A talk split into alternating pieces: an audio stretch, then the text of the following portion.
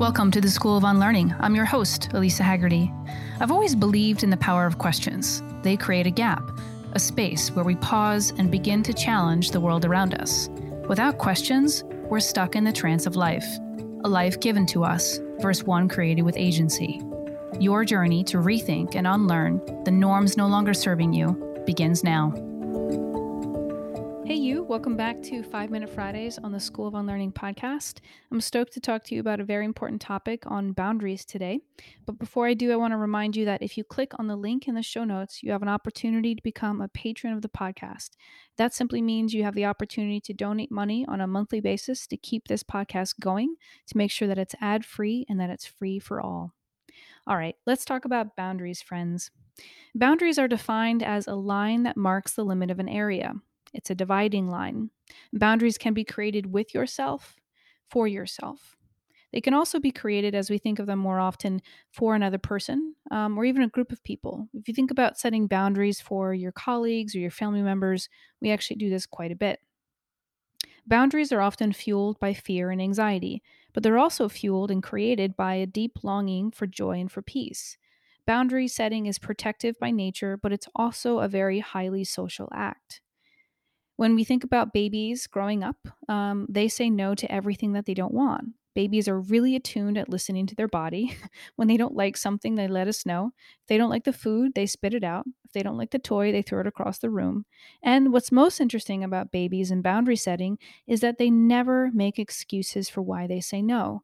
They don't rationalize and they don't justify. Now, I understand that they're pretty much pre um, they're in the pre-language state, but they don't uh, they don't go there. They just say no and they walk away. So, no means no. And I think that we can learn a lot from just that alone. Babies are great at setting boundaries, but so are animals. Animals have almost zero issues with boundaries.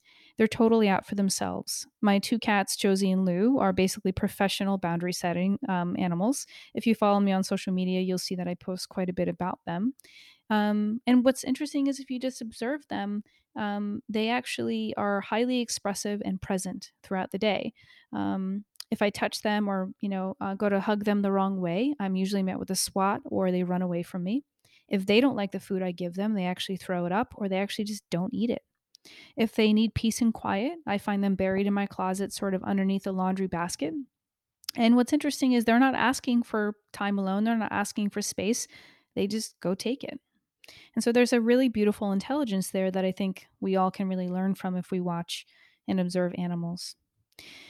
Babies and animals, they're present, they're highly engaged, and they're very expressive. To me, they're basically enlightened. And then something happens as we grow up. We move out of the baby stage, we become um, young children, we become young adolescents, and even adults, and we begin swallowing foods that we don't like literally and figuratively. And we start saying yes to things far beyond our scope of comfort or alignment. We become people pleasers. Brene Brown said recently on one of her podcasts, she said, People pleasers are often the ones who get the promotions. They're often highly regarded, the, the nice ones, the ones that everybody loves. But people don't realize two things are happening with people pleasers. Number one, they're usually suffering quite a bit. And number two, uh, they're liars. And I loved this. Brene Brown literally just called people pleasers liars. And so I think that's a really interesting and sharp, astute twist on how we perceive people pleasers. People pleasers don't embrace boundaries. They actually bypass their own needs. They, they break boundaries with themselves for what seems like the greater good. But is bypassing our own needs always better for the greater good? Oftentimes, we don't set boundaries because we're afraid of not being loved, liked, or a part of the group. We don't want to appear selfish, and we also fear that others will suffer as a result of our saying no. But both of these assumptions, all of these assumptions, are not only usually false, but they're also just not generous. Look, when you set a boundary and plant your metaphorical flag in the sand, you're making a declaration for you and for those around you. And when you do this with clarity, you give others the space to reflect on the way that they're showing up in the relationship or the dynamic. Creating a boundary for you is not only good for you, but it's often good for others. And however long it takes them to find the good is entirely up to them, not to you. But we shouldn't walk around assuming the world will crumble if we demand a lunch break or speak up about our needs. Here are some tips that I like on setting boundaries. Number one, have a practice of self care, of mindfulness, movement that allows you to get really clear and out of your head and into your body so you actually can figure out what you need. Number two, figure out your core needs. Maybe they're quiet time, maybe movement is non negotiable, maybe in your relationships you need nonviolent communication, maybe you need an evening routine or less sugar in your protein shake. Whatever it is, figure out your core needs that allow you to show up and show up well. Number three, practice setting boundaries. You can do this by actually literally practicing talking to yourself in the shower or in the quiet of your commute. You can practice saying the hard thing, and after a while, saying the hard thing becomes a hell of a lot easier. Number four, consider how setting this newfound boundary could actually be neutral for other parties and even beneficial. Number five, go about the business of setting them. I want to leave you with my favorite quote from Kelly Corrigan, who wrote the book Tell Me More and has written a dozen other books as well. Okay, not a dozen, but a bunch of other really helpful books to look at as well. She says on the power of saying no.